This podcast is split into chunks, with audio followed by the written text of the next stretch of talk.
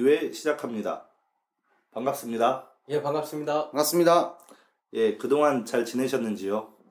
예, 잘 지냈어요. 예, 메이데이 1회가 이렇게 전파를 탔는데 반응을 좀 들어보셨는지요? 들어봤는데 어, 일단 부족하다고 얘기하는 것들만 좀 말씀드리면 우리 보고 딱딱하다 어, 이런 얘기를 좀 많이 들었어요. 예. 책 보고 있냐? 예. 얘기해 줬죠. 네. 책본 건 아니고 딴 거 봤다. 예. 아무튼 뭐 좀 자연스럽게 좀 부드럽게 좀 더 하면 좋겠다 이제 그런 어, 평가를 좀 들었습니다. 예. 아, 네. 저는 제 목소리를 다시 들어본다는 게 사실 이게 쉬운 일이 아니더라고요. 그래서 참 그 아나운서 하시는 이제 노동자분들은 집에 가서 자기가 녹화한 방송이나 이런 걸 다시 볼 텐데 시청자들을 위해서 일하는 거 보면은 대단한 것 같다라는 생각이 많이 듭니다. 네. 음, 뭐 우리도 이렇게 하다 보면 좀 더 이렇게 익숙해지고 어, 숙련이 되면 양질의 방송을 할 수 있게 되지 않을까 이렇게 기대하면서 그런 본격적으로 오늘 방송 진행하겠습니다. 전국철도 노동조합이 12월 9일부터 파업에 들어간다고 밝혔습니다. 10일 열리는 코레일 임시이사회에서 수서발 KTX 법인에 대한 출자 결의 문제가 논의되며 이것이 철도 민영화로 가는 시발점이기 때문에 이사회 하루 전인 9일부터 파업을 해서라도 막아내겠다는 것이 철도노조의 결심인데요. 철도 민영화 꼼수에 맞선 우리 철도 노동자들의 투쟁, 민주노총의 투쟁이 가열차게 벌어지고 있습니다. 백만인 서명, 민영화 저지 원탁회의 등 다양한 방법을 동원해 민영화의 문제를 고발하고 철도의 공공성을 지키기 위해 투쟁하고 있습니다. 11월 30일 전국 5개 지역에서 열린 총파업 승리 결의 대회에 7,000명이 넘는 조합원들이 참가해서 총파업 결의를 다졌습니다.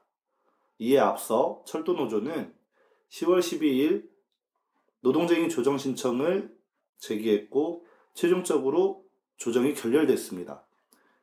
11월 20일부터 3일간 진행한 쟁의행위 찬반 투표에서 2만 572명의 조합원 중에 91.3%가 투표에 참가했고 이 중 80%가 쟁의행위에 찬성해서 압도적으로 가결했습니다. 이처럼 철도노조가 합법적으로 쟁의권을 확보하고 정부와 한판 대결전을 준비하고 있습니다. 메이데이 2회 주제로 철도 민영화 문제 얘기해 보겠습니다. 자, 철도 민영화 문제 어제 오늘 일이 아닙니다. 어, 팟캐스트 방송에서 인기를 끌었던 나는 꼼수다의 표현을 빌리자면 국가를 수익 모델로 삼은 이명박 각하 때부터 호시탐탐 노려오던 것이 철도 노동자들과 민중들의 반대에 부딪혀 좌절됐던 거 아닙니까? 어떻게 보시는지요? 철도 민영화 문제를 비롯해서 공공부문 민영화 문제에 대해 한 말씀 해주시죠. 오늘 주제가 철도 민영화인데요. 공공부문 민영화는 비단 철도만의 문제가 아닙니다. 저는 오늘 큰 틀에서 공공부문 민영화에 대해서 얘기를 좀 드려보고자 합니다. 현재 정부는 가스 민영화, 의료 민영화, 전력 민영화, 그리고 기초연금 계약까지 광범위하게 몰아치고 있는데요. 민영화는 무엇보다 공공성 파괴로 이어진다는 점에서 민중의 삶에 직격탄을 날리고 재벌의 배를 불리는 일이라는 점은 더 말할 여지가 없습니다. 그리고 앞서도 얘기했지만 민영화가 비단 어제 오늘만의 일은 아닌데요. 현 시기 정부의 민영화 추진에서 우리가 주목해야 할 것은 바로 정부의 꼼수, 의도라고 생각합니다. 아시다시피 박근혜 정부는 부정선거 논란을 공안정국으로 맞대응했죠. 노동부문, 정당, 사회운동 모두 다 강경하게 탄압하고 있는데요. 그 이유는 무엇보다 막대한 국가 부채, 그 민생 파탄의 국면이 장구야되고 있고 대립적 남북 관계를 유지하면서 전쟁 위기 국면이 지속이라는 이런 구조적인 악수를 개선할 가망이 안 보이는 거거든요. 이런 상황에서 복지 공약은 폐기하고 재벌에게 특혜는 줘야겠는데 그 질 좋은 먹잇감이 바로 공공부문이라는 거죠. 그래서 공공부문 민영화를 밤도둑처럼 슬금슬금 이렇게 추진해 온 거라고 생각합니다.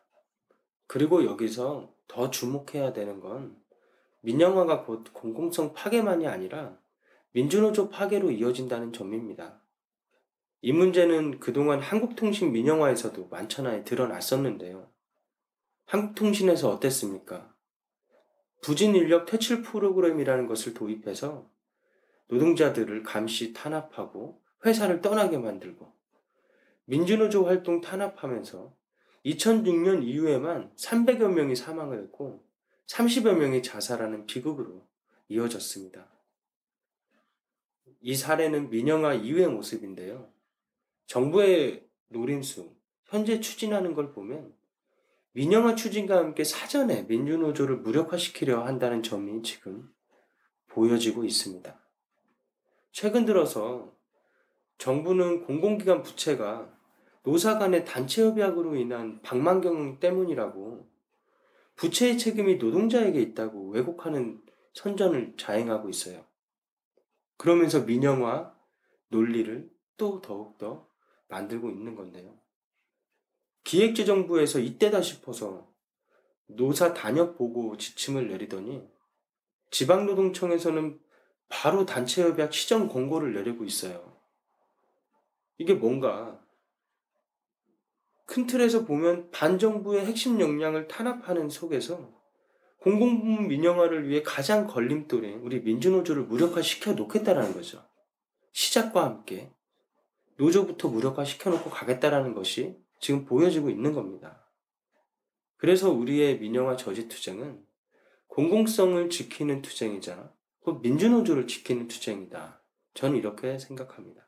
그래서 이 싸움은 박근혜 정권과의 한치도 물러설 수 없는 사활적인 투쟁이라 생각하고 우리가 반드시 승리해내야 하는 그런 싸움이라고 봅니다.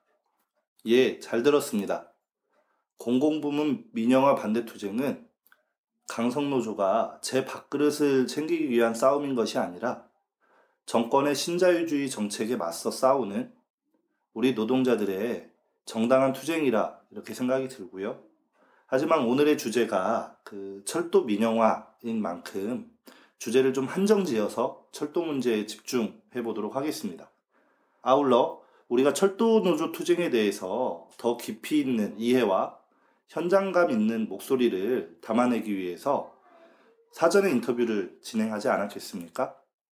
우리 인터뷰 당사자에 대해서 누가 소개를 좀 멋지게 해주실 수 있겠는지요? 예, 젊은 민주노총 최연소 청년맹 위원장이었죠. 바로 김영은 민주노총 전 위원장 동지입니다. 맞죠? 예, 맞습니다.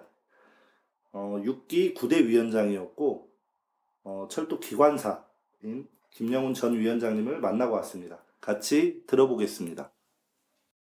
철도 민영화 관련해서 민주노총 전 위원장이신 김영훈 동지와 어, 말씀을 좀 나눠보겠습니다. 예, 반갑습니다. 네 반갑습니다. 김영훈입니다. 아, 위원장 사퇴하시고 네. 부산에 네. 이제 돌아가셔서 이제 기관사로 일을 하신다고 이렇게 들었었는데 네. 위원장님 인터뷰 하려고 네. 제가 이제 언론을 좀 찾아봤더니 네. 흥미로운 기사가 이렇게 떴습니다. 그 시사저널 이제 10월에 이제 어. 기사였는데 노동 분야 그 차세대 리더 그 2년 연속 1위를 차지하셨더라고요. 네. 그 최근에 이렇게 네. 어떻게 지내시는지 근황 말씀 좀 부탁드리겠습니다. 우선 차세대 리더 그 부분에 대해서는 좀 어, 저한테는 과도한 평가인 것 같고 뭐 그때도 말씀드렸지만은 아마 제가 사퇴하고 난 이후에 민주노총 지도부 구성이 좀 늦어지다 보니까 뭐 좀 그런 일이 있었지 않나 생각하고 하여튼 저는 개인적으로 상당히 예, 고맙게 생각하고 무거운 책임감을 느끼고 있습니다.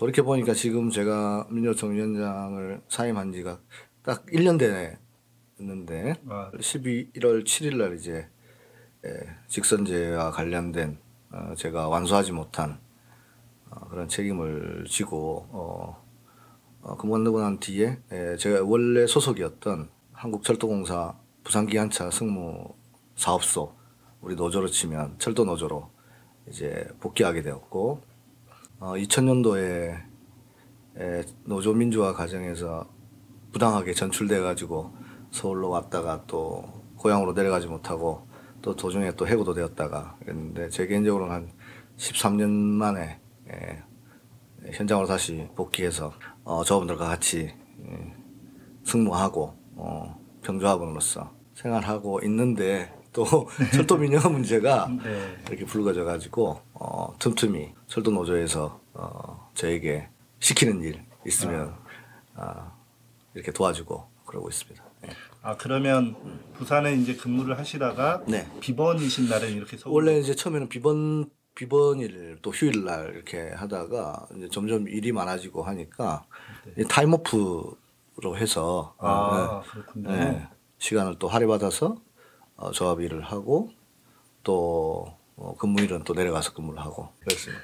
예, 말씀 감사합니다.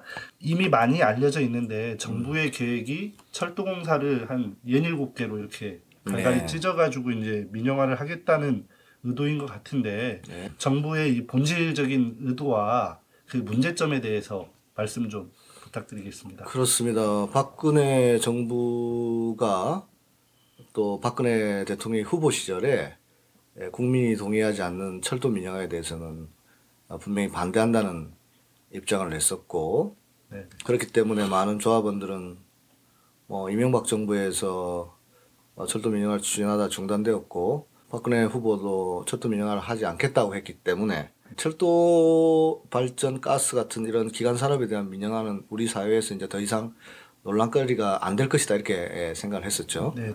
근데 그건 이제 우리의 순진한 희망사항이었고 정부 출범한 이후에 이제 여러 가지 소위 이 공약 후퇴라고 해야 될까요? 공약 위반이라고 해야 할까요? 어, 이런 약속을 뒤집는 일들이 벌어졌는데 그 대표적인 게 바로 이제 철도 문제라고 볼 수 있는데 네. 음, 박근혜 정부는 올 6월 달에 2015년 개통 예정인 수서 KTX 분할을 시작으로 어, 단계적으로 철도를 어, 분할 하는 계획을 확정했습니다.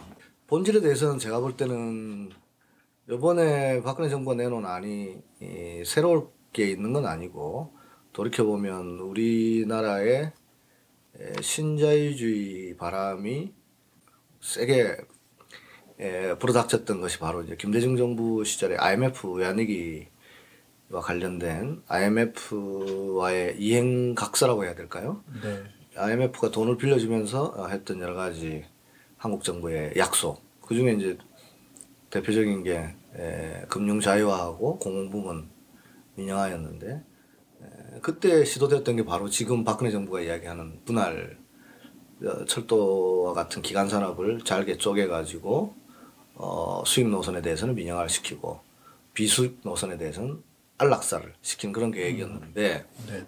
그때부터 어떻게 보면 철도 노동자들의 소위 말하는 이제 민영화 반대를 위한 고난의 행군이 이제 시작됐던 거고 여러 차례 총파업이 있었고 정권이 노무현 정부, 어, 이명박 정부로 이제 넘어오면서 특히 노무현 정부 때는 이제 명시적으로 철도 민영화를 어, 중단했던 것인데 그 이후에 이제 이명박 정부 들어서 다시 이 논쟁이 다시 시작되게 되었고 어, 박근혜 정부도 다시 한 번 더 철도 분할에 대한 어, 정책을 수립하게 되었는데 제가 볼 때는 본질은 결국 박근혜 정부가 증세 없는 복지 이런 걸 공약했잖아요. 네. 네. 사실 증세 없는 복지란 거는 말장난에 불과한 것이고 네. 누구 표현대로 하면 형용모순인데 에, 증세 없이 복지를 하려고 하다 보니 각종 뭐 세출에 대한 긴축 재정에 대한 압박 네. 그 일환으로 공공 부문에 대한 어떤 부채를 감소시킨다 이런 어, 명분으로 구조조정을 하고 있는데 이 결과는 아주 우스꽝스러운 일이 되는 거죠. 다시 말해서 국민의 복지를 위해서 공공 부문의 부채를 줄여서 그 재원으로 복지를 확보하겠다 뭐 이런 주장인 것 같은데 그 긴축 재정의 결과는 바로 기존 공공 부문의 대규모적인 감축이나 어, 네. 민영화가 동반될 수밖에 없는 거거든요. 네. 그래서 제가 볼 때는 본질은 여전히 신자유주의적 정책의 연장선에 있는 것이 아닌가 이렇게 생각합니다. 아, 네. 말씀 고맙습니다. 그 철도노조가 최근에 이제 쟁의행위 찬반 투표하고 12월 총력 투쟁을 이제 결의하면서 100만인 서명 운동 목표 달성해서 음. 광화문 세종대왕 동상 앞에서 이제 기자회견한 걸 인상 깊게 이렇게 봤는데 최근 이 투쟁 흐름과 이제 향후 계획에 대해서도 말씀을 좀 해주시죠. 2000년도 그러니까 1998년부터 이렇게 철도 민영화 또는 전력 민영화, 가스 민영화, 또 수도에 대한 민영화 이런 이야기가 처음 우리 사회에 등장했을 때 네. 저희들이 제일 어려웠던 거는 소위 민영화는 선이고 음, 공공부문 악이다. 네. 부패 원상이고 비효율적이고 방만하고 하기 때문에 에, 이런 것들에 대한 민영화가 또는 조속한 민영화가 아, 국민들에게 도움이 되는 것인 것처럼 일종의 이데올로기죠. 그런 것들이 많이 팽배해 있었습니다. 이제 10년을 지난 지금 국민들의 여론을 보면은 저도 여기서 많이 느낀 거지만 정말로 많은 시민들이 저는 줄을 서서 서명하는 그 바쁜 특히 여기에는 다 열차 시간 때문에 오가는 사람들이 바쁜 와중에도 시간을 내어 가지고 서명을 하는 거라든지 최근 여론조사에서도 국민의 절대 다수는 음, 철도를 비롯한 이런 기간 산업의 민영화에 대해서 반대하는 여론이 광범위하게 형성돼 있거든요. 그렇기 때문에 박근혜 대통령도 민영화는 하지 않겠다. 이렇게 약속한 건데 그런 것들을 보면 어, 우리 사회가 어떤 때는 과연 우리 사회가 진보하는 것인가 이런 의문도 가지게 되지만 국민들은 이제 그 누구도 또는 국민의 어떤 지지를 어, 절대적으로 필요하는 정치인들 그 누구도 대놓고 어, 민영화가 옳다고 주장하지 못하는 조건이 됐어요. 근데 문제는 교묘하게 어떤 우회로를 찾는다든지 아, 변종된 어떤 민영화 방식을 들고 나와서 제가 볼 때 거의 대국민 사기를 치는 거죠. 전교조에 대해서 노조 안임 통보하듯이 자기들이 분명히 민영화를 추진하면서도 민영화 아니다. 이거는 이명박 정부 때도 사실은 4대강 치수 사업이었지 이거는 대운하가 아니다. 네. 라고 했던 거나 마찬가지고 또는 에, 국정원의 선거 개입이나 또 이런 수사 과정에서 외압할 때 전화는 했지만 외압은 아니다. 어, 이번 철도도 네. 분할시키고 쪼개는 거는 맞지만 민영화할 생각은 없다. 민영화는 아니다. 지방선에 대해서 민간에게 운영권을 넘기겠다고 하- 하면서도 민영화는 아니다. 이런 일종의 변칙이라고 할까요? 변종이라 할까요? 아니면 꼼수라고 할까요? 어, 이런 것들로서 국민들을 지금 속이고 있다고 생각합니다. 그래서 저는 오히려 박근혜 정부가 정확하게 어, 민영하면 민영하다. 어, 아니면 왜 아니다. 이런 걸 이야기를 해야 되는 거죠. 민간에게 운영권을 넘기는데도 이건 민영화가 아니다. 그 왜 아니냐 했더니 소유권은 국가가 갖고 있기 때문에 철도 시설물에 대한 소유는 국가이기 때문에 민영화가 아니다. 이런 이야기를 하는데 민영이라고 하는 민간이 운영한다는 거거든요. 네. 어, 정부의 어떤 말장난이 아닌가 그렇게 생각합니다. 위원장님 배로 이렇게 올라오면서 그 이제 기차를 타고 왔는데 네. 그 수원역 민간 역사 뭐 이렇게 네. 짓고 있더라고요. 네, 네. 그런 것도 민영화의 일환으로. 민영화가 지금 민영화 이제 우리 이론적으로 들어봐서 과연 민영화가 뭐냐라고 했을 때 민영화를 주도했던 세계은행 네. 사실 신자유주의 어떤 이념과 정책의 본산이라고 할 수 있는 데가 어 월드뱅크라고 세계은행하고 IMF 국제 통화기금?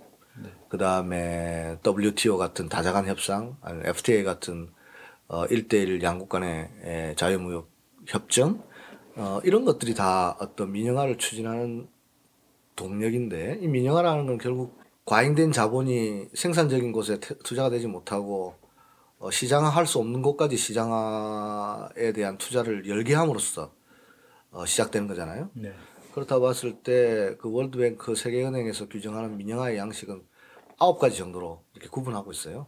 완전 소유권까지 매각하는 민영화가 있는 반면에 네. 소유권을 그대로 두고 이른바 프랜차이즈라고 하는 운영 방식만 네. 주는 것도 민영화이고 다양한 민영화 방식이 있는 거죠. 네. 그런 어떤 박근혜 정부가 좋아하는 그런 글로벌 스탠더드 국제 기준에 맞춰 보면 박근혜 정부가 지금 추진하는 것은 명백한 민영화입니다. 철도노조의 투쟁 계획에 대해서도 말씀 좀 해주시죠. 철도 노조는 이미 지난번 어, 찬반 투표에서도 사상 최대 압도적인 가결로서 어, 수소발 KTX 주식회사를 코레일로부터 어, 분리하려는 결정이 내려지면 총파업에 예, 돌입하는 것으로 어, 결의하였고 예, 박근혜 정부의 통치 스타일을 볼때 예, 만만한 싸움이 아닌 것은 분명하지만 이 싸움이 가지는 역사적인 의미나 또 자기에게 다가오는 문제나 이런 것들을 볼 때 그 어느 때보다 투쟁에 대한 어떤 결의를 높이고 있는 상황이라고 보고요. 일종의 경로 의존성 같은 걸 좀 있는데 뭐냐면 김대중 정부 그러니까 더 거슬러 올라가 보면 철도 노조가 노태우 정부 때부터 시작해가지고 그때는 뭐 어용 노조 산하였지만 기관차 노조가 노태우 정부 때 88년도 파업이 한 번 대규모 파업이 있었고 그 다음에 94년도 김영삼 정부 때 또 그때는 지하철하고 같이 연대하는 네. 대규모 파업이 있었고 그 다음 김대중 정부 때 그때는 발전 가스하고 함께하는 또 네. 연대 파업이 있었고 노무현 정부 때도 두 차례 파업이 있었고 네.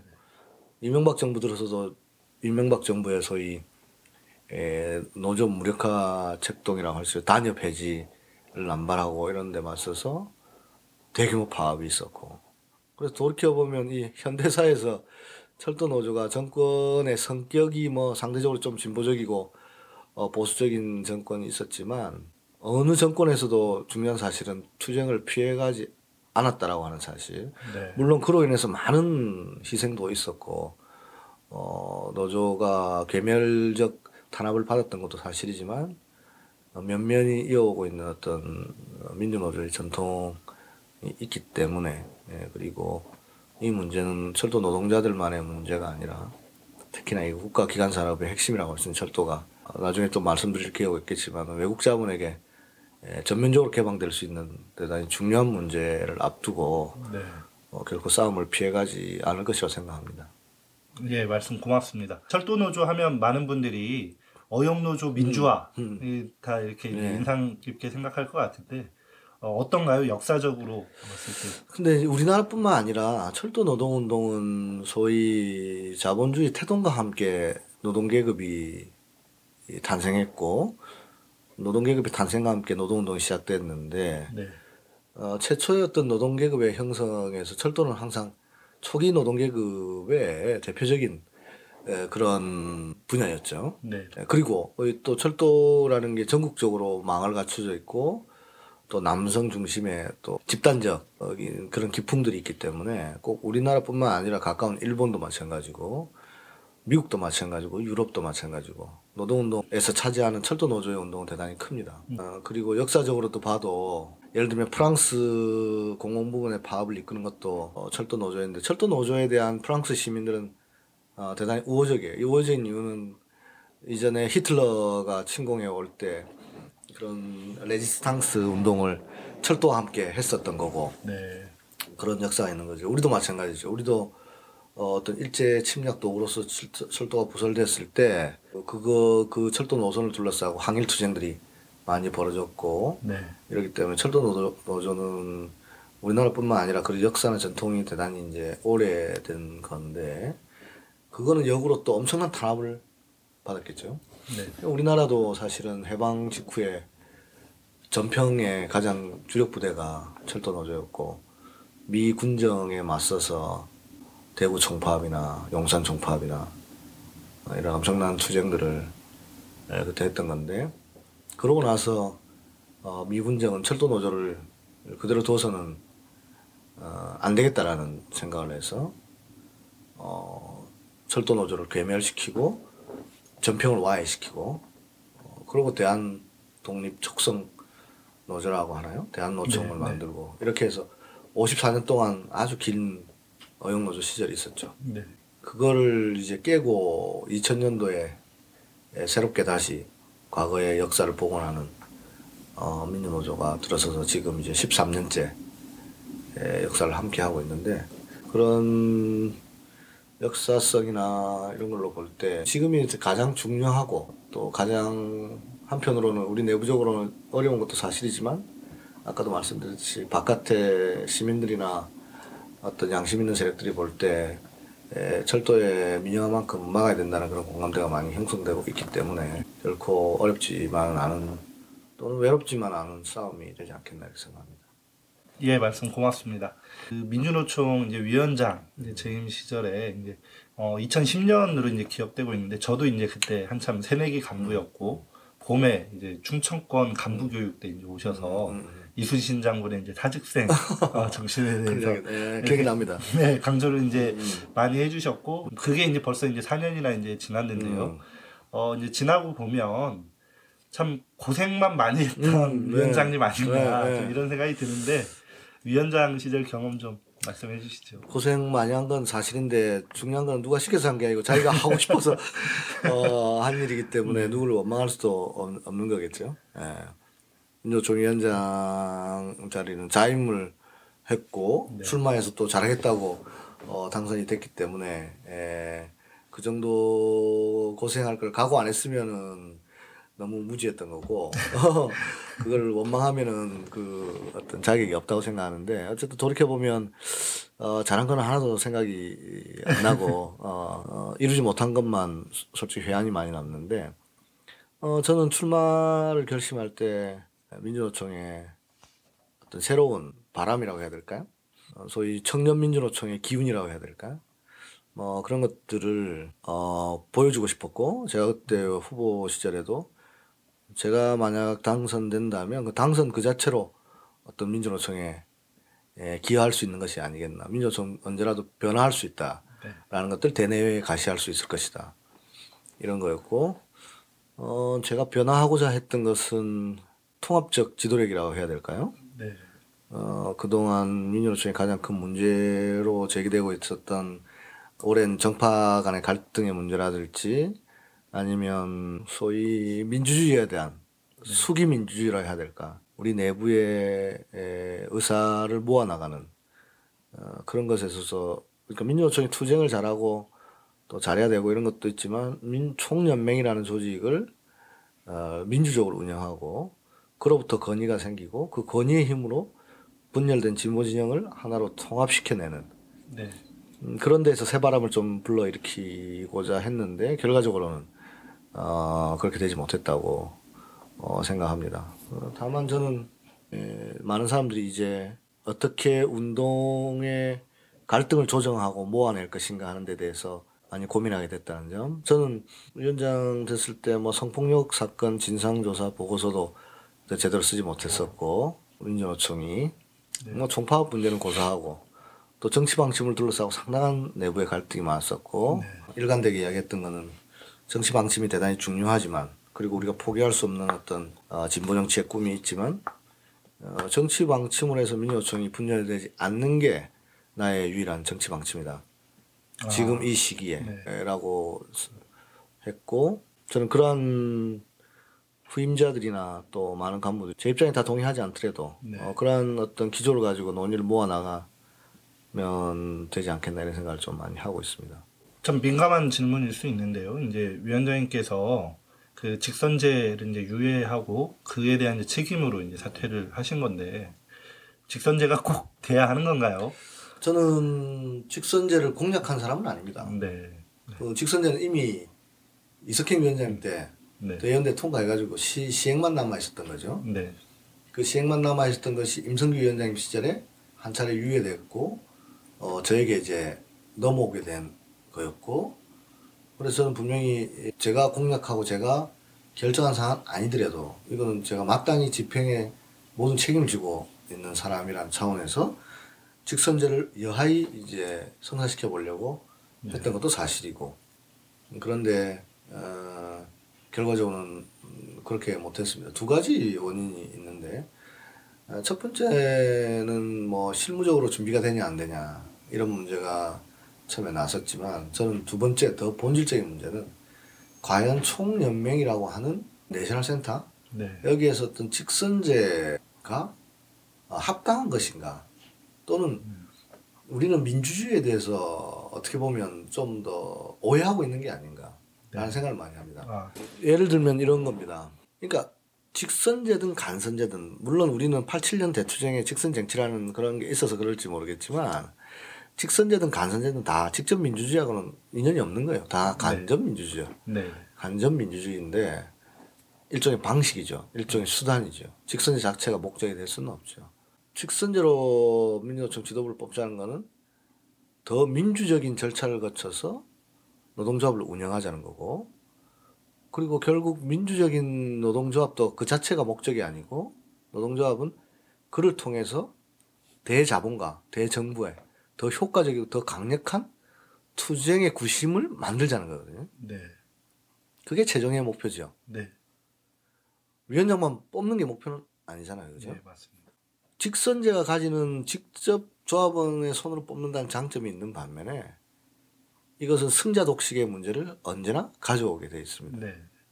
그건 일종의 부르주아 민주주의도 마찬가지죠. 한 표만 많아도 전부를 가져가는 문제. 물론 승자가 패자에게 아량을 베풀고 전부를 끌고 나가면 좋겠지만 실제로 현실에서는 그렇게 되지 못하는 거죠. 예를 들어서 종, 중국의 어떤 지도 체제를 우리가 반민주적이라고 이야기할 수는 중국이 다 옳다는 건 아니지만 네. 그건 일종의 자기들의 제도죠. 네. 미국식 방식이 그럼 다 좋은 거냐? 그것도 사실 우리가 이해 못하는 거죠. 네. 뭐 그렇다고 뭐 간선제가 다 좋은 거냐? 제 말은 어떤 제도 하나로 혁신이 절대시화될 수는 없다는 겁니다. 한 가지 또 예를 들면 직선제를 하려면 투표권자 선거에 제일 중요한 건 선거권과 피선거권자가 누구인지를 규명해야 되는 거죠. 네. 조합원이면 누구나 다 투표를 해야 되고 조합원이면 누구나 다 출마할 수 있는 게 네. 직선제 전제입니다. 네. 우리는 국가가 아니기 때문에 선거권과 피선거권을 조합비 납부 여부로 가지고만 확인할 수밖에 없는 거예요. 네. 그 이후에 선거가 관리가 되느냐 안 되냐는 둘째 문제고 선거 관리도 대단히 어렵지만 사전에 선거인 명부를 확정하는 일이 대단히 어렵습니다.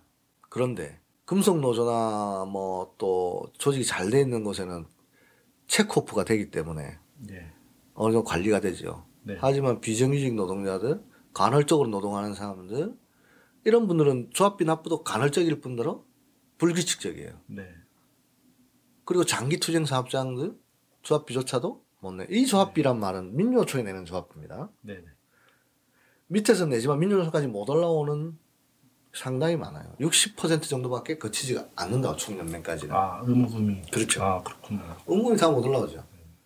그랬을 때 과연 어떻게 그들을 확인할 수 있는가? 네. 오히려 일부에서는 그런 이야기를 했어요. 그 안 올라온 사람들을 선거권 안 주면 될 것 아니냐. 저는 그 선거가 무슨 의미가 있냐. 그들에게 투표권, 오히려 약한 사람들에게는 투표권이 가지 못하는데. 그러면 조합비도 안 냈지만 주자? 그럼 뭐, 어떻게 주자는 거냐.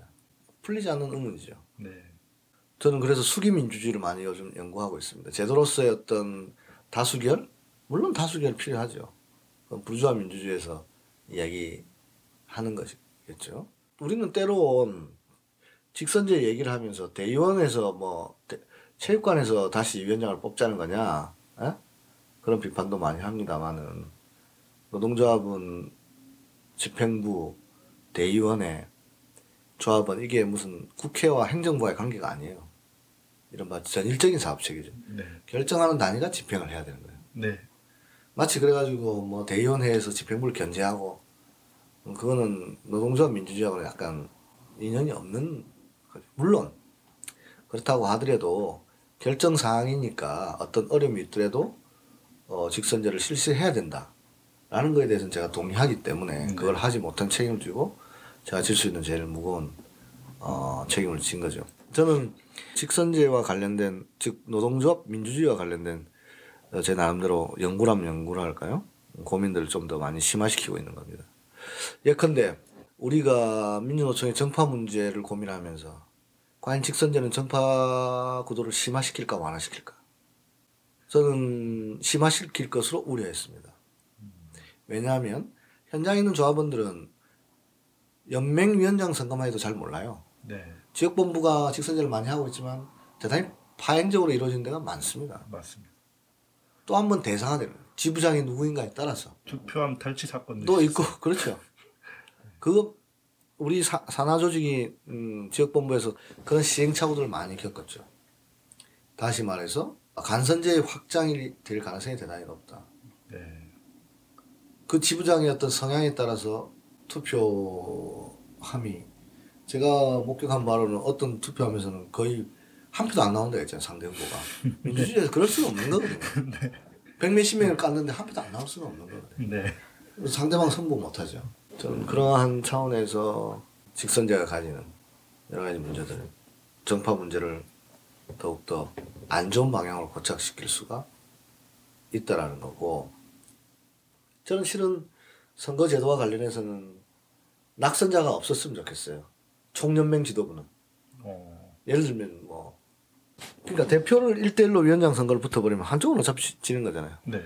근데 뭐 우리가 임원진들을 집단으로 뽑고 그중에 최다 득표자를 위원장으로 하고 차점자를 사무총장으로 하고 뭐 그 다음을 수석으로 하고 아. 그럼 다양한 세력들이 어쨌든 나와서 열심히 하고자 하는 사람이 나오는 거잖아요. 네.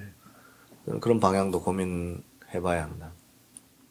뭐 직선제 좀 길어졌는데 내가 직선제를 수행 못한 사람 병 길어진 것 같아요. 네. 아, 말씀 고맙습니다. 이번엔 화제를 좀 전환해서 민주노총의 진보정당 운동에 대해서 이제 말씀을 좀 나눠봐야 할 것 같은데 이제 임기 내내 그 진보대 통합을 위해서 노력을 많이 하셨어요. 그 과정에서 이제 우여곡절도 많고 한데 위원장님께서 이제 생각하시는 노동자 정치 세력화, 그다음 어떻게든 다시금 또 통합 진보 정당을 건설해야 할 것 같은데요. 의견 좀 부탁드리겠습니다. 일단 통합에 실패했고 민주노총이 주도가 된 진보연석회의에서 만든 531 합의문이 당시 진보신당의 대의회에서 또 부결됐고 연이어 당시 또 민주노동당은 그게 또 반작용으로 어, 국민창의당과의 합당이 또 이루어졌고 또 진보신당의 부결에 또 반대했던 분들과 이제 통합진보당이 만들어졌고 그 과정에서 민주노총은 제 역할을 전혀 할 수 없었고 하여튼 그러한 불안정한 통합이라 해야 될까요? 또는 노동 중심성이 사라진 정치공학적인 어떤 통합이 오늘날의 이 참사의 어떤 원인이었다고 생각하고 저 역시도 중요한 역할을 맡은 사람으로서 그거를 어, 완수하지 못한 뭐 무거운 책임감이 있다고 저는 생각합니다. 왜 실패했냐를 돌이켜 볼 때 저는 통합에 있어서 두 가지를 계속 주장해 왔는데 일단 진정성이 있어야 되는 거고 통합을 하려면 두 번째로는 서로에게 실력이 있어야 되는 거죠. 통합을 이끌어 나가는 민주노총이. 네. 저는 민주노총이 통합을 바라는 어떤 진정성은 끊임없이 호소를 했고 뭐 그 진정성에 대해서는 믿어 의심치를 않는데 그래서 저는 531 합의까지는 나왔다고 생각해요. 네. 그 어려운 북의 3대 권력 승계에 대한 입장이라든지 뭐 조직 내 운영의 패권주의 문제라든지 이런 부분에 대해서 531 합의는 다 담고 있어요. 네. 과연 이게 왜 현실 정치에서 작동이 안 됐던가? 그건 결국 민주노총이 실력을 못 보여줘서 그런 거 아닌가? 우리 주체적으로 판단해 볼 때. 다시 말해서 진보정당에 있는 사람들은 별로 민주노총이 믿음이 안 갔던 거죠. 저는 그렇다 봐요. 우리가 만약에 조합원 수가 한 200만 명 이상만 되고 뭐 당원들도 막 수십만 명씩 당에 들어가 있었다면 에? 과연 오늘날 이렇게 되었을까? 아, 어, 그런 생각이 드는 거죠. 그래서 1차적으로 통합의 실패를 주체적으로 찾는다면 그것은 바로 민주노총의 어떤 실력이 부족했고 소위 각자가 갈 길을 가겠다는 걸 잡지 못했던 거잖아요. 네. 그거는 눈물로 호소한다고 되는 일이 아니더라는 거죠. 음. 어, 결국 이제 실력을 키워야 된다고 생각하고 실력은 뭘까?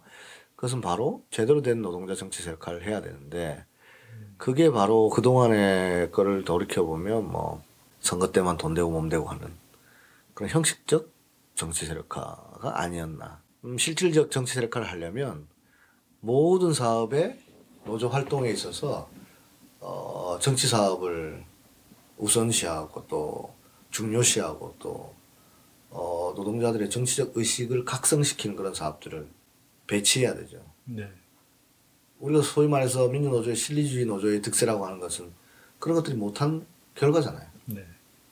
그렇기 때문에 민주노총의 정치 세력화를 위해서는 민주노총 조합원들이 정치적으로 보다 더 높게 각성돼야 되고 그런 각성된 힘을 바탕으로 추진될 때만이 이게 튼튼하게 뿌리를 내리면서 무너지지 않는 정당으로 갈 수 있다고 생각하거든요. 그러니까 그 측면에서 대단히 중요하다는 측면 하나고 두 번째 제가 요즘 고민하는 거는 제도적 측면을 좀 많이 고민하고 있어요. 우리나라 사람들이 우리나라 진보 정당에 있는 사람들이 유별나게 뭐 그래가지고 이런가 분열과 반목을 반복하는 걸까? 진보 정당이 계속 분열과 이런 것들을 하는 것도 저는 선거 제도에서 많이 기인한다고 봐요. 예컨대 결선 투표제 없는 대통령 직선제가 얼마나 허망합니까? 네. 제3정당은 살아남을 수가 없어요. 네. 그 다음에 단순 다수 투표 소선거구제가 야권 연대 아니고는 안 되고 네. 야권 연대를 안 하면 대중들로부터는 오히려 보수 정당을 당선시켜주는 분열주의자로 낙인찍히고 야권 연대를 하게 되면 또 원칙 없는 네. 진보주의자라는 비판을 받게 되고 네. 그 속에서 야권 연대를 또 합의하면 소위 당권파가 또 형성되죠. 음. 야권 연대에 유리한 사람들을 하게 하는 네. 또는 뭐 그런 여러 가지. 그럼 거꾸로 생각해가지고 우리가 만약 결선 투표제가 있다면 대다수의 직선제를 하는 나라에서 다 갖고 있듯이 그러면서 제3정당이든 제3정당이든 무리하게 통합하려고 하겠습니까? 누구라도 거기서 결선에 올라가는 사람들을 자연스럽게 되는 거죠. 네. 근데 딜레마는 이 선거제도는 결국 기존 정치권에서 만들기 때문에 저는 그래서 이걸 87년 체제 한계라고 보는 거예요. 87년 체제가 직선 정치를 해내었지만 저들은 장기 집권 계획을 갖고 있었던 거죠. 네. 직선제를 내주면서 첫 번째 한계 김대중 사면하고 백기환 선생님 사면하고 야권을 훈련시키는 거 있잖아요. 네. 결선 투표제 없이 안 받아주고. 네. 그걸 더 고착시켰잖아요. 제도로서의 현재 문제도 상당히 크게 작동되고 있어요. 이건 진보정당 내에서도 그렇게 작동되고 있어요. 음. 저는 그래서 그런 문제를 같이 좀 함께 연구를 하는 거죠. 예를 들어서 우리가 87년 7, 8, 9 노동자 대투쟁을 통해서 민주노조 운동이 양적으로 급성장했지만 어떤 산별노조의 전환이라든지 실질적 어떤 질적 노동운동의 전환을 이뤄내지 못함으로 해서 그 화려했던 과거를 뒤로하고 지금 대단히 어려운 국면을 맞이하고 있는 거나 마찬가지로 민주노동당이 2004년 거의 14%에 육박하는 네. 지지를 받으면 화려하게 원내에 들어갔지만 제도의 어떤 하나를 돌파구를 못 마련함으로써 어떤 불안정한 구조를 계속 가져갔다는 점 그런 차원에서 보면 음, 뭐 그런 부분들도 같이 고민이 될 때만이 되는 거고 문제는 87년 항쟁이 헌법을 바꾸었으니까 저는 이제 87년 헌법 체제에 대한 개헌 논의는 집권 세력에서부터 나올 거라 생각해요. 우리가 얘기하지 않더라도 네. 아마도 저는 개헌 논의가 음. 터져 나오게 돼 있습니다. 이 체제가 담지를 못하잖아요. 네. 그럴 때 우리 진보 진영의 진보적 개헌안은 어떤 것인가 이런 것도 같이 고민을 해야 된다고 봅니다. 그러면서 진보 정당 재편 논의도 또 재구성 논의도 함께 이루어져야 된다고 보는 거죠. 예, 말씀 고맙습니다. 어, 끝으로 위원장님께서 이제 여전히 또 이제 현역으로 활동하시니까 이제 후배들이라는 표현은 좀 안 맞는 것 같고 신승철 지도부와 우리 함께 투쟁하는 동지들에게 하시고 싶은 얘기 있으면 일단 뭐 신수철 위원장님에게는 어, 대단히 무거운 짐들을 많이 제가 전임자로서 넘겨준 것 같아가지고 어, 항상 마음이 무겁습니다. 하지만은 어, 저는 민주노총이 저력이 있기 때문에 예, 충분히 능히 이, 잘 극복해낼 수 있을 것이라 생각하고요. 민주노총이 안팎으로 많은 어, 비난도 받고 있고 뭐 이빨 빠진 호랑이다 이런 이야기도 듣고 있습니다만은 저는 조금만 돌려서 보면 이것은 전 세계적으로 그런 신자유주의 광풍 속에서 노동운동 전체가 태조기에 들어선 것만은 분명합니다. 다만 우리나라가 그 87년 대투쟁 그다음에 9697년 대투쟁의 역사를 에, 올곧게 다시 계승 발전시키지 못하고 어, 질곡에 처해 있는 건 사실이죠. 제가 드리고 싶은 말씀은 긴 안목으로 볼 때 역사가 어느 방향으로 흘러갈 것인가를 고민하고 준비하는 세력에게는 반드시 기회가 온다는 거죠.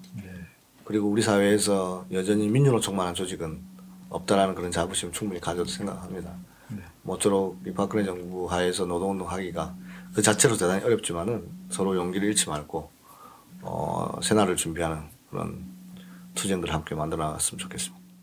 예, 말씀 고맙습니다. 네, 감사합니다.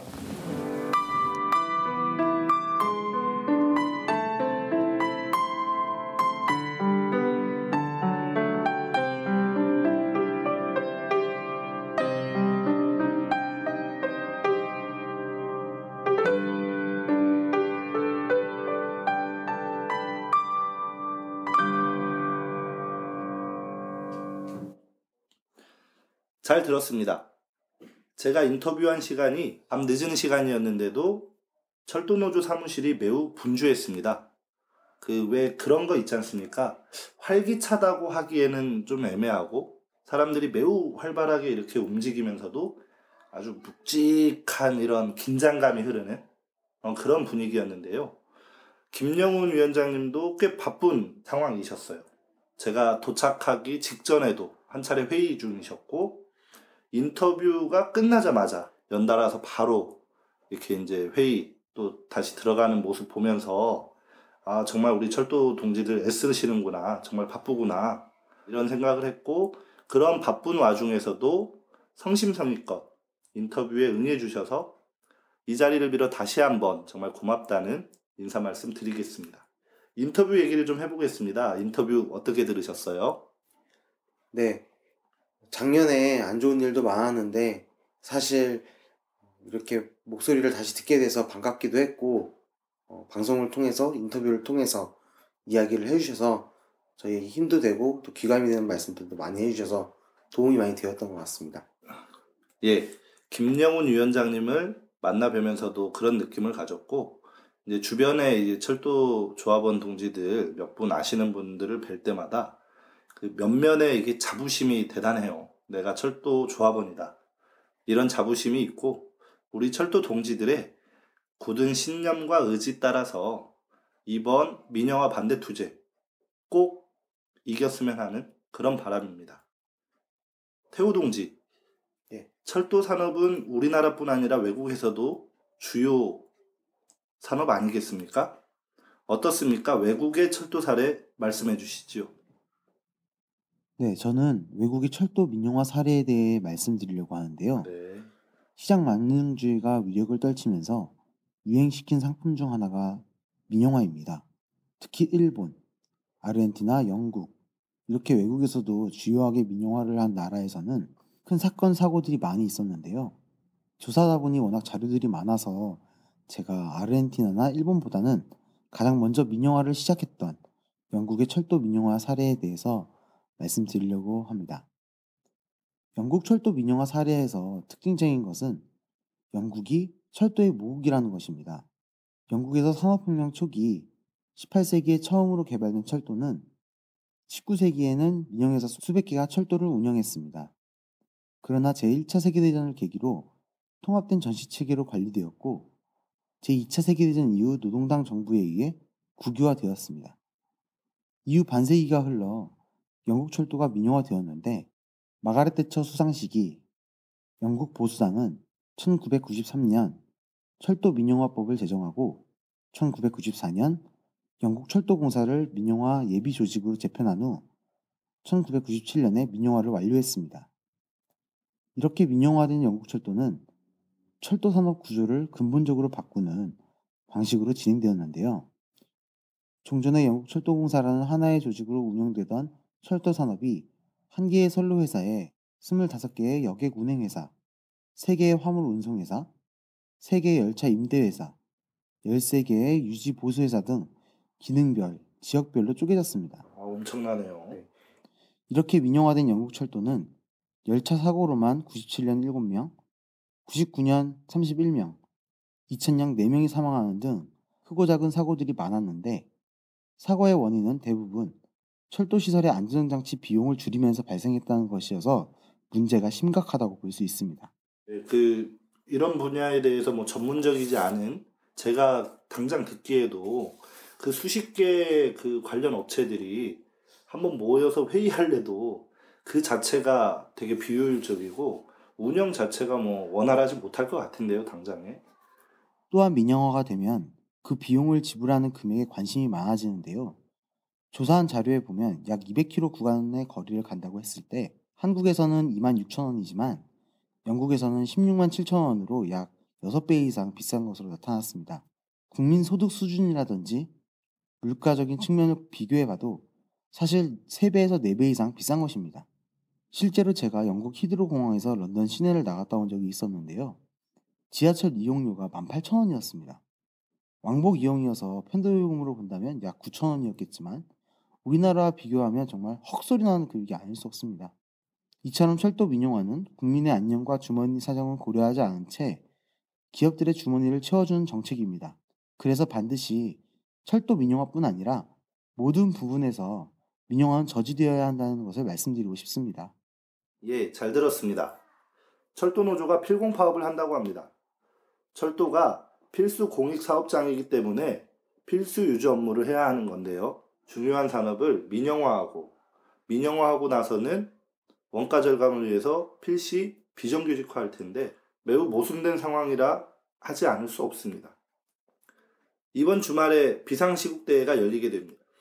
노동자, 농민, 청년 학생들을 비롯해서 각계각층의 주요 요구를 들고 12월 7일 서울에서 비상시국대회가 개최하게 되는데요. 최근 정세 동향 어떻게들 보시는지요?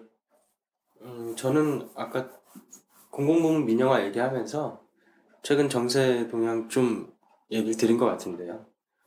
어, 저는 그래서 비상시국대에 관련된 말씀드리고 싶어요. 먼저 지난 전국 노동자 대회 때 얘기를 좀 하고 싶은데요. 크게는 두 가지가 기억에 납니다. 하나는 노조 설립 필증 폐기 투쟁이었고 또 하나는 모처럼 만의 가드 투쟁이었었는데요. 저는 투쟁의 조직 못지않게 중요한 것이 투쟁의 기세라고 생각합니다. 저는 지난 전국 노동자 대회를 이어서 이번 열리는 비상 시국 대회는 그 기세를 더욱 높여서 가자 청와대로 내려와라 박근혜 이렇게 구호 외치면서 어, 투쟁하는 자리가 되었으면 합니다. 총체적인 관건 선거, 민생 파탄, 반민주노조 박근혜 정권 퇴진의 구호를 높이 들고 전체 참가자의 기세 높인 반정부 투쟁을 벌여낼 수 있기를 어, 기대합니다. 가자 청와대로 내려와라 박근혜 이렇게 한번 당당하게 외치면서 투쟁 잘 벌였으면 좋겠습니다. 그 저희가 첫 회 녹음할 때 당시에 박근혜 대통령이 그 프랑스에 갔었죠. 그 프랑스 갔을 때 이미 철도 민영화에 사인하고 왔다라는 기사들이 요즘 이제 슬슬 나오기 시작하더라고요. 결국에는 민영화, 국민들의 고열을 쥐었자는 이 박근혜 정권 사실 가만히 둘 수 없고 반드시 이런 민영화 막아서야 되고 관건 선거뿐만이 아니라 여러 부분에서 국민들을 괴롭힌다면 우리 국민들이 하야시켜야 한다는 게 맞다고 생각합니다. 예, 말씀 잘 들었습니다. 전에는 정교조 문제가 민주노조와 정권의 한판 싸움이었다면 이제는 철도 싸움이 우리 민주노조와 더 나아가 우리 민중들과 파쇼 정권과의 한판 대결전이 아닌가 생각합니다. 철도 민영화 문제, 정권과 싸움의 축소판입니다. 그리고 대리전입니다. 그렇기 때문에 우리는 철도 노조 분들만의 싸움이 아니라 우리 민주노조의 싸움이고 우리 민중들의 싸움이라 그렇게 인식하고 한 사람 같이 떨쳐 나서야 한다고 생각합니다. 동의하시지요? 네. 예. 예. 더 이상 물러설 곳이 없습니다. 마지노선인데 마지노선을 언젠가 이렇게 검색해 본 적이 있어요. 마지노선이 무슨 얘기인지 아세요? 그 마지막 선인 줄 알았는데.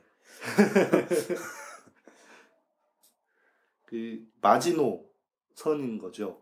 그래서 1차 세계대전 때 그 피해를 정말 많이 본 프랑스가 더 이상 독일의 이제 피해를 보고 싶지 않아서 독일과 국경 지역에 이렇게 마지노 라인, 마지노 선을 이렇게 세우게 되는 겁니다. 네. 그렇게 해서 독일의 침입을 미연에 방지하고자 했던 건데 이 마지노선을 믿고 늑장 대처를 하던 프랑스는 2차 세계대전 때 이 마지노선을 피해서 벨기에 쪽으로 돌아온 이 독일군에게 다시 한번 또 심대한 타격을 뭐 입었다는 이런 역사적 교훈들이 있고 하는데 어쨌거나 우리가 마지노선 이렇게 하면 더 이상 물러설 수 없는 어? 혹은 뭐 더 이상 넘어가면 안 되는 뭐 이렇게 이제 인식을 하고 있습니다만 뭐 그렇게 치면 좀 표현을 바꿔서 우리식으로 하자면 뭐 배수진 정도가 될 수 있을 것 같은데 정말 배수진을 쳐야 한다고 생각합니다. 더 이상 우리 민중들, 우리 특히 우리 노동자들 물러설 곳이 없지 않습니까? 지금 유성 기업 지회 우리 지회장 동지들 이 추운 겨울에 그 고공농성하고 있는데 여기서 더 밀리면 어디로 가란 말입니까? 또다시 최근에 한진중공업에서 해고되었던 노동자가 또 자결을 하는 이런 슬픈 선택을 어, 이런 타사를 강요 당했고 삼성지회 최종범 열사의 투쟁은 여전히 진행 중입니다.